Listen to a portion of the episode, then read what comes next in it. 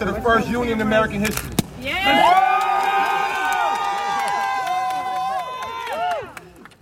This is the sound of a union being born. And that voice is Chris Smalls. He's the guy who made it happen. This past April, workers at an Amazon warehouse on Staten Island voted to unionize. And it was a true David and Goliath story. This charismatic guy, Chris, was the leader of the organization effort, and he didn't even have an established union behind him. This warehouse was the first to unionize in Amazon's history. And this moment was seen by a lot of people as a turning point for Amazon and for the labor movement across the country. My guess is that this victory in Staten Island will not only mean more organizing at Amazon facilities around the country, I think it's going to be a shot in the arm for the labor movement. And by the way, Amazon, here we come. In the past year, at companies like Google and Starbucks and Apple, unions have been gaining steam. And at Amazon, that first big victory seemed to signal the start of something. But that's not the whole story. The first warehouse where they win the vote on April 1st is a big fulfillment center, a giant, massive facility with 8,300 people in it called JFK 8. So when it looked like they were going to win, I immediately ran up to New York on April 1st to see Chris and get a sense of who he was. And so that was my initial thought is we'll do a profile of Chris Smalls. And then as time went on, I started to realize the big fight was for this next warehouse that's a, literally across the street. And that's a smaller facility called LDJ 5. It has about 1,600 workers in it. This is Greg Jaffe. He's been reporting for the Post all year on this growing labor movement. And while he went to New York to tell a story about a big union victory, it ended up being followed by a big loss. And the realization that while the workers had won a battle with Amazon, it was just the beginning of the war. The main question I was trying to answer is could this movement spread? It was so built around this one warehouse and around Chris, who has this just, he's a bright guy with a magnetic personality. But could it spread when there was no Chris Smalls or when Chris Smalls wasn't at the center of it? From the newsroom of the Washington Post, this is Post Reports. I'm Martine Powers. It's Thursday, June 23rd.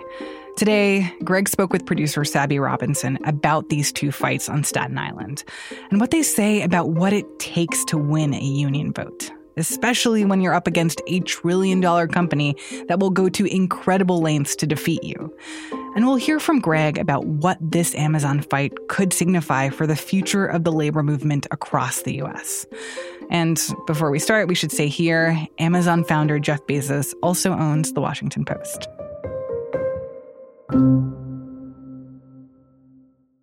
Okay, Sabby will take it from here.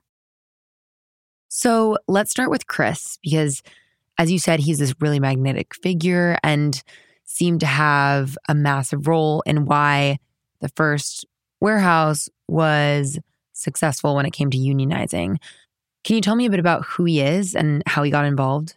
Yeah, so he was an Amazon worker. He'd been with the company almost five years. Right around the beginning of COVID, there started to be some COVID cases in his warehouse, and he led a protest, a walkout, and uh, that garnered some media attention and that upset Amazon and led Amazon to fire him. And so after that, he essentially spent a year on a crusade staging protests outside Jeff Bezos' mansions.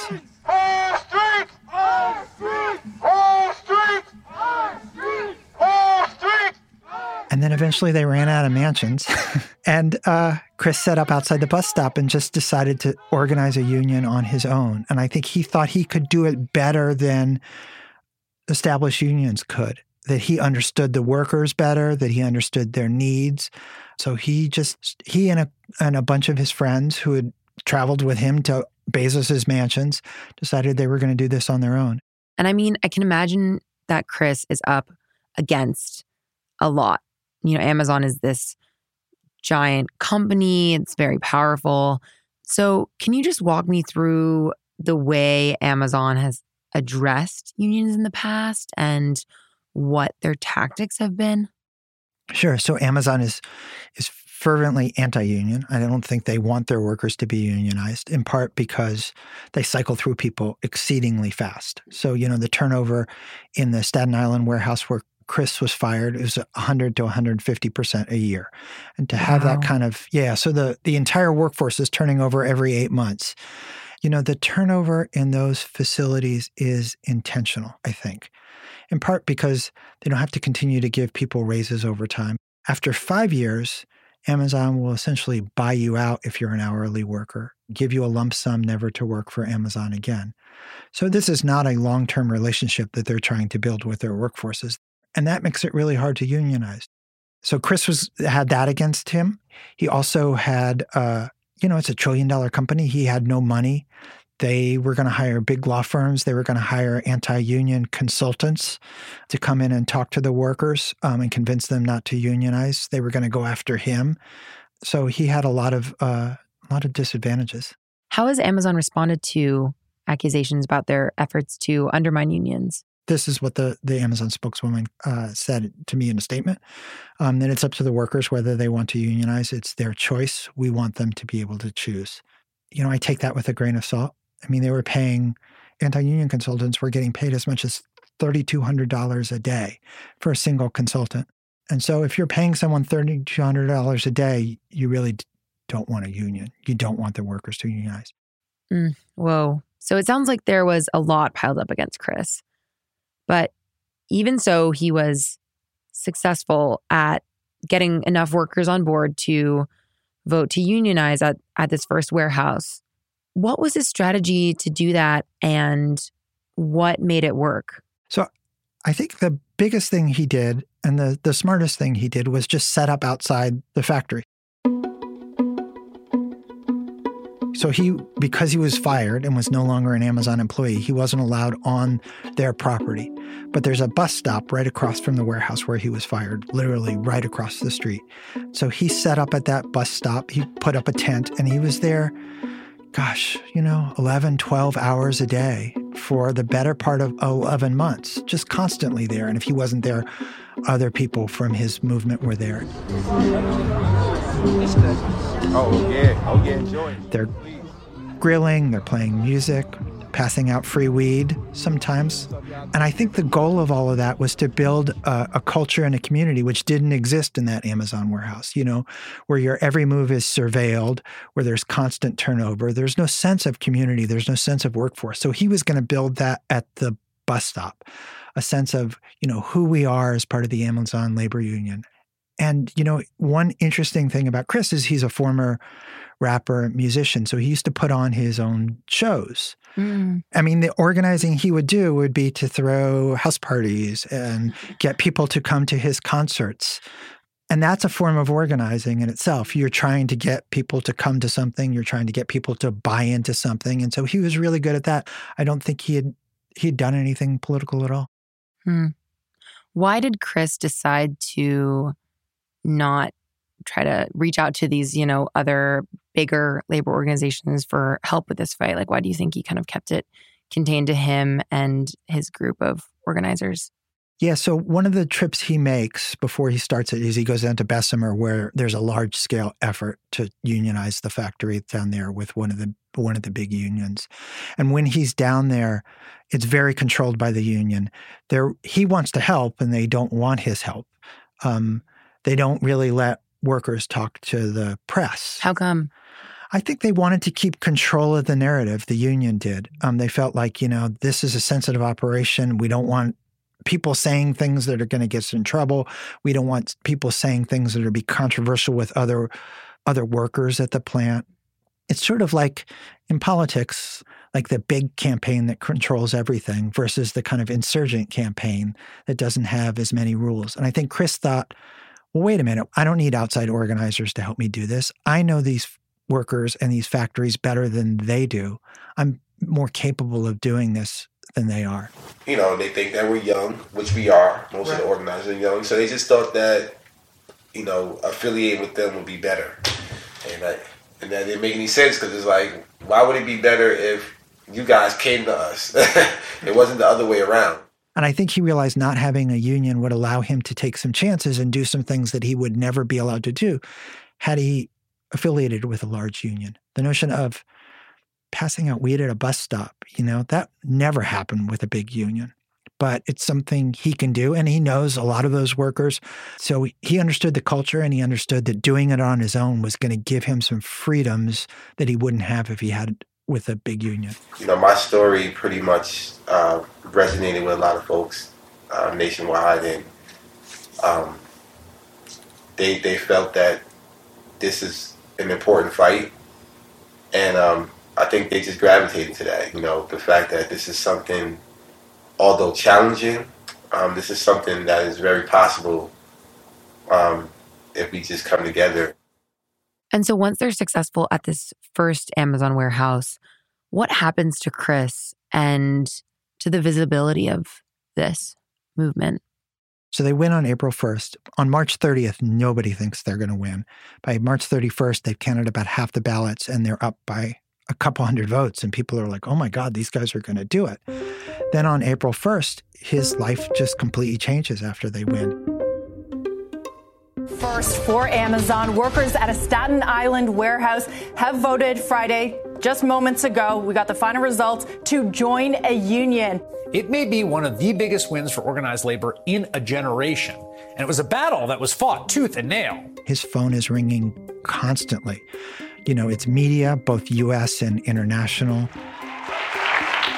The man who took on Amazon and won, Chris Smalls. Welcome to the Daily Show. Thank you. Thank you. What an insane story! Like it's politicians when... from Washington. It's other unions. They want to be affiliated with him.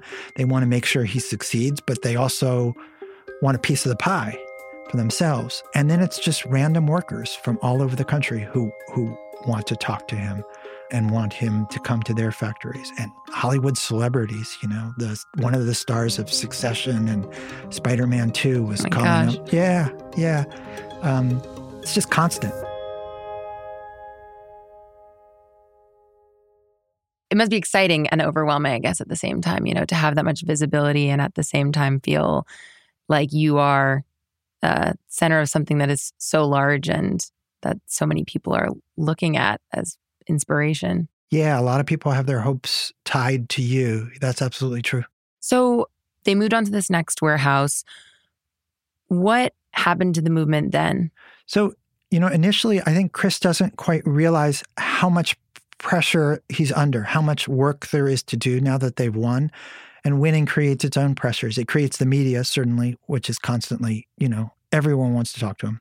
When they win, they have no office space. They need more lawyers they need more accountants.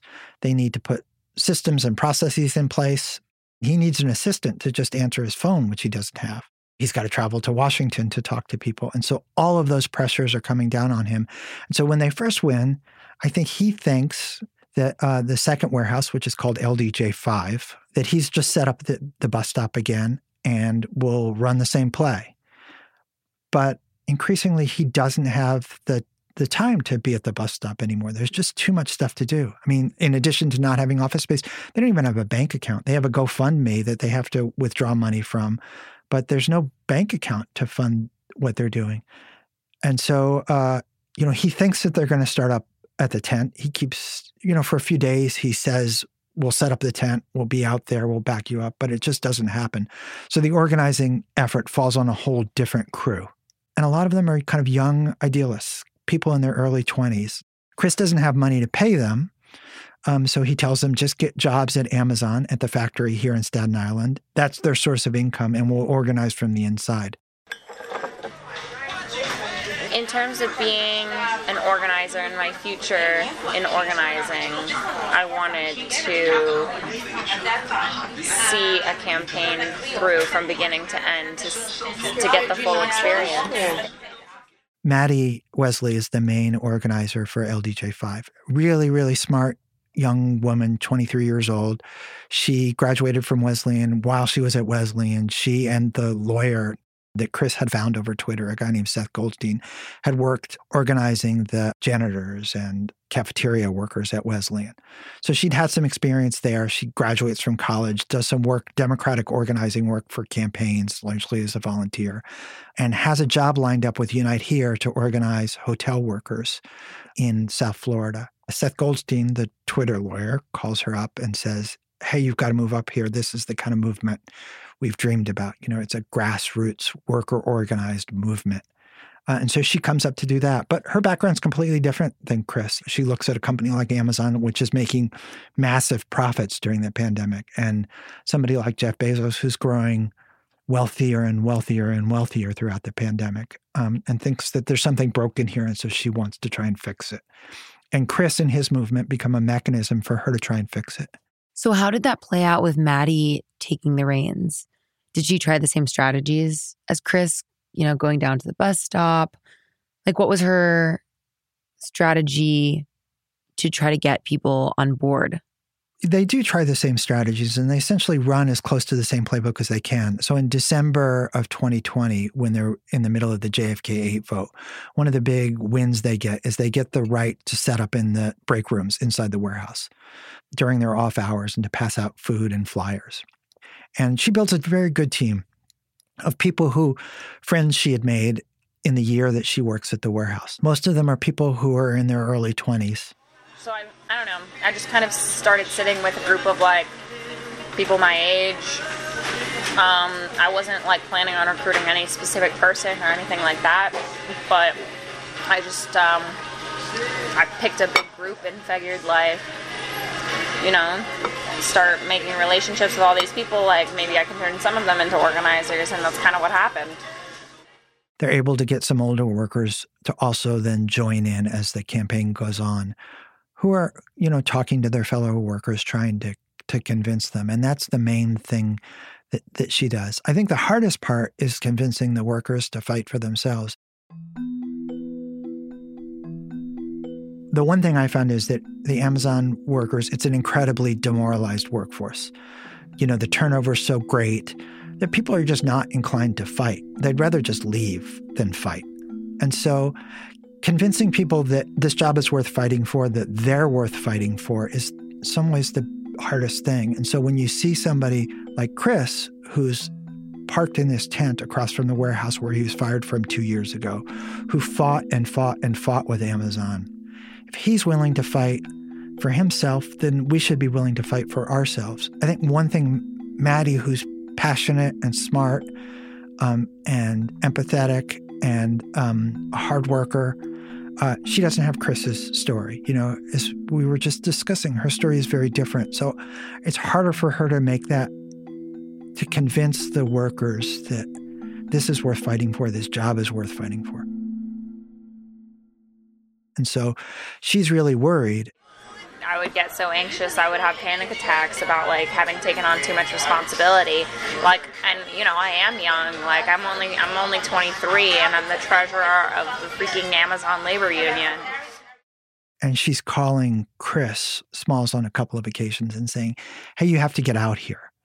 In part, she's worried. She knows that the anti-union consultants inside Amazon are spreading rumors and in some cases lies about Chris that you know he's in this for the money. He's going to use um, their dues once they start paying them to buy himself sports cars and fancy clothes. Um, he's got a vendetta against the company. Um, Amazon declined to comment when I asked them um, about the tactics that the anti-union consultants um, used at the LDJ5 warehouse. They, you know, made a bunch of lies about like the money and blah blah blah. Like, oh, you're you know you're going to give them millions of dollars in dues. Blah blah blah blah blah. You know. Some of these rumors are also targeting Maddie. That you know, Chris has bought her a Mercedes. That they're irresponsible with the money. These people can't be trusted uh, that they're inexperienced. It's about the workers, and at the end of the day, it's it's Amazon's narrative that puts me and Chris um, at the forefront of it. It's it's Amazon's narrative that you know, with the rumors and stuff, like isolating us as people instead of focusing on the larger issues and the larger movement, and about like the fact that this is a worker-led movement. It's not a me and Chris-led movement. And so she wants Chris up there to be at the bus stop, to be able to talk to the workers. Like, if you've got concerns, you can talk to the head of the union. He's down there at the bus stop. Go talk to him in person. But Chris is just not there. And that's not to say that Chris is shirking responsibilities. He's just got a million demands on his time. And so even when he is at the bus stop, and I can remember being there with him, you know, he was handing out ALU, Amazon Labor Union lanyards and stuff. Um, you know, he's constantly on the phone. It's media who's calling, it's his lawyer, the Amazon Labor Union lawyer who's calling, politicians who are calling. And so he's fielding those calls and he's not in the same space that he was when he was at the tent before. So Maddie can see that this thing is, is slipping away, I think. He's got a lot on his plate, and he's the face of this movement, and everything that happens reflects back on him as a person. Obviously, it's stressful, and not only that, but he was thrown into the spotlight really, really quickly. But, you know, I also think that he's got some time he you know i think he deserves some time to figure out like who he is as a leader given this win and given the sudden like publicity did she ever have a moment where she thought, well, maybe we should reach out to one of these, you know, bigger labor organizations and get more help, you know, maybe not take the same route that Chris did and not do it as much on their own? You know, I asked that question a lot. So after the first win, obviously the big labor unions are desperate to help. And they want to affiliate with the Amazon Labor Union, like a formal affiliation. And Chris is really reluctant to do that. And I think so is Maddie. And and they realize that, you know, once they affiliate, they lose control. Once they affiliate, it doesn't feel like a worker-led grassroots movement. They need like authentic voices who can speak to the workers and understand exactly what the workers are going through because they're going through it in their lives. Mm-hmm. And that's like something you can't buy. So I want to say thank you all for coming out here today. Solidarity Sunday? Yeah! So they have a rally on the um, 24th of April. Voting starts the 25th of April. It's like their dream lineup of people who come out for this rally, you know, who weren't interested in them at all before the first vote. Uh, Alexandria Ocasio Cortez comes out and speaks. And so, what happened here, out here, right, that you guys did in Staten Island, was just the beginning. It was the first domino to fall. The first one. Um, uh, Bernie Sanders comes out and speaks. Working people are sick and tired of falling further and further behind while billionaires like Bezos become much richer. This is right outside the warehouse, 50 yards from the, the front door of the warehouse. All these big labor unions. So it's this big, impressive rally with all these impressive people. And the one thing that became clear to me is like, none of that matters. The workers in this warehouse, some of them wandered by out to the rally, but most of them had nothing to do with it. Their lives are too busy. And these big politicians like Sanders and AOC just don't mean anything to them.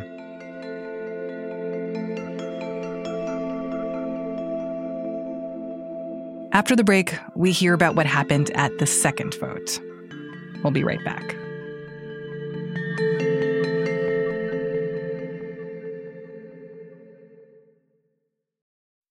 In laws, love them or hate them, you're pretty much stuck with them. And when you're a ruler in the Middle Ages, that can be a serious problem. It might even land you dead. I'm Dan Jones, and on season 4 of This Is History, I'm telling the story of England's weirdest king, Henry III. He's in way over his head, and he's surrounded by bloodthirsty relatives with their eyes on his throne. To listen, search This Is History and follow wherever you get your podcasts.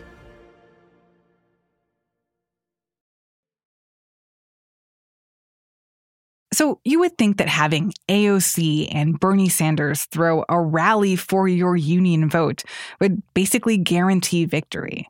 But as Greg told our producer Sabby, the reality was a lot more complicated. Here's Sabby again. So this rally happens and then it's the vote. What happens there? The rally happens on the 24th. The voting starts on the 25th and essentially runs for a week. And then on May 2nd, they're going to count the votes. The counting on this time only takes a day. The morning the counting starts, Chris is actually in Detroit um, he's getting an award from the uh, NAACP there, a Great Expectations Award, and his plane gets delayed on the way home. So he's not there in the morning. And uh, Maddie and her team of four or five people, along with some of the organizers from JFK 8, show up for the counting. The counting happens indoors, inside in a in a closed room. Amazon's lawyers are there, and then Maddie and a couple members of her team are there watching the counting. And it's very clear early on that they're going to lose and lose badly. Within 45 minutes to an hour, they're down 100 votes. And then the, the spread increases over the next three hours that it takes to, to count the votes. Maddie slips out kind of unnoticed. There's a clutch of press waiting in front. And then everyone in the press corps who's sort of waiting around is waiting for Chris to get back from Detroit. I think the union wants him to speak or to be the primary voice. I'm proud of the workers. You know, I'm proud that once again these organizers came together months ago and they brought a trillion dollar company to the brink of an election. You know, that's all we could do as organizers and workers is is get the co-workers a chance and opportunity to vote. We did that. Uh, it didn't go in our favor, and there's plenty of reasons to dispute. But uh, at the end of the day, they did that themselves. You know, um, can't take that away from them. And so the first questions for the press is, well, what's the next warehouse? Where are you going to go next? What about those hundred warehouses who've called you? Um, and Chris kind of isn't entirely sure what to say, it seems like, because it takes a lot to organize one of these warehouses. And he's exhausted. I think he knows his team's exhausted. So I think the first thing he says is, hey, let us take a pause here. We're going to keep fighting. We need to figure out what happened at this second warehouse, why we didn't win. We gotta we gotta understand. At the end of the day, we all we all human beings, and um, I don't want to put too much on my organizers' mental health. You know, we need a break. You know, we've been organizing. I've been organizing for the last two years since I've been fired. These organizers been organizing uh, for over a year now, so they need a mental break. You know, we don't want to just keep jumping into campaign, campaign, campaign. Um, and I think we'll reassess some things and we'll get right back in the fight. I liken it to, I mean, they're flying the plane and building the plane at the same time. And so they just, I think they feel overwhelmed and are, are struggling to figure out exactly what happened. And I think Maddie is as well. I think by the end, she, I think she told me the night before she thought it would be a coin flip as to whether they won or lost. And then she can tell the next day that it was, you know, they lost pretty handily. So I think she's struggling to figure out what what happened. we did what we had to do and we dealt with it like it wasn't ideal for us like you know we still are like 22 23 a bunch of really young people and yeah we did what we could i'm i'm curious just what you think these two efforts show about what is necessary to be able to unionize at a company like amazon it's it's tough. I've been wrestling with this question because I think it's a really important one. You know, unionization, even through the pandemic, the percentage of work unionized workers in America has continued to fall year after year. Since the 1970s, it's continued to fall. And even in 2021, the percentage of unionized workers has con- continued to fall in America, despite the sort of great resignation despite people reassessing their lives. People were quitting rather than unionizing. And I think when Chris first wins at that first plant, people think, oh my gosh, this guy has cracked the code. He's done the impossible. These worker led movements, this is the way to do it. This is the way to go. This thing is going to spread across the country. Part of the reason that he's getting calls from reporters all over the country and politicians is they think he's like discovered the magical formula here. And now this thing is going to spread like wildfire. I think what we learn from the failure at the second warehouse is that this has potential. It's important, but it's really, really hard. It's really, really labor intensive. It not only requires somebody like Chris, but it requires somebody like Chris sitting outside a bus stop for 11 months. Can you imagine? You know, he's not being paid for any of that time. He's sitting out there breathing bus fumes for 11 months in a tent. And that requires an incredible amount of dedication, an incredible amount of maybe anger uh, to do something like that. But the one thing that comes through to me is like, this is not going to happen quickly. It's not going to happen easily. And it might fizzle out. And that the, the secret sauce to it isn't necessarily more money or paid organizers. I think those things can help. And I do think it's, if it's going to succeed, the big unions are going to have to find a way to team up with these grassroots efforts to make them kind of more sustainable. So, what's next? Like, what did you hear from Maddie and Chris? Do you feel like this is going to be the model they use, or is it kind of a regrouping and rethinking of how this all went? I think it's this is the model that they'll use. I think they're going to have to adapt it to other places and figure out how they adapt it to other places. So that's big. Can this thing spread? And the other thing they need to do is they they're going to sit down in contract negotiations with Amazon on the warehouse one warehouse they want with the 8300 workers. I think those negotiations are going to be really tough. I mean, the one thing Amazon can do is that they can draw those out forever. They're supposed to negotiate in good faith. I don't know that that will happen. Right now, Amazon is challenging that first vote at the first warehouse. You know, they they faulted Chris for handing out free weed and said he was bribing workers. Chris is hiring lawyers who will help with the, the contract negotiations. But my gut is that Amazon will drag it out as long as they can before they agree to a contract. So even as Chris is negotiating this new contract, fighting to ensure that the win holds in court, he's also got to keep the workers on his side and make sure that they don't get dis- disillusioned over the next year and vote to decertify the union that just won. In addition to that, they need to win other warehouses because I think, you know, it's just a a, a, fact of physics that the more warehouses you have, the more pressure you can put on Amazon to win uh, a good contract. So there's just a tremendous amount of work to do over the next next year for him. And for them all, for Chris and Maddie. And I guess the one thing I will say is I think they're both realize how hard it's going to be, but they're both committed to it. What do you think this looks like five years, ten years from now? What does success look like? Uh, hopefully, we won't be the only unionized building. And like, you know, secondly, hopefully there be a nationwide contract. You know, under the ALU, you know, we want to hopefully go nationwide with it, and um, have a contract that represents all the workers for Amazon in the country. Are you hoping you'll still be involved with it? In some capacity, yeah. I mean, is it something I want to do forever? Probably not, but uh, you know, I definitely want to make sure that it's done the right way. Why not forever? Why not? because of my mental health. you know, um, I, th- I think that uh, you know everything has an expiration date. You know, and I don't know when that is, but um, you know, I'll do it. I'll do this work for as long as I'm needed.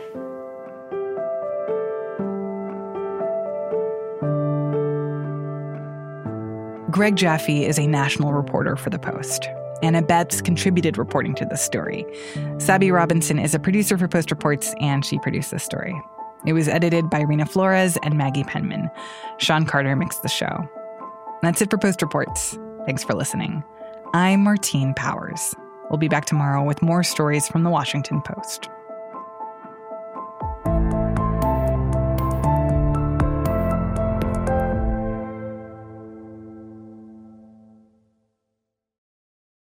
Hey, this is Christina Quinn. I'm the host of Try This, the Washington Post's new series of audio courses. The idea behind Try This is to become better functioning humans without having to comb the internet for countless hours. In our first course, we learned how to sleep better. Now, we're going to learn how to make our friendships stronger. I'll offer expert tips that are doable, and I'll keep it short. So let's do this. Classes in session. Find Try This from the Washington Post wherever you listen.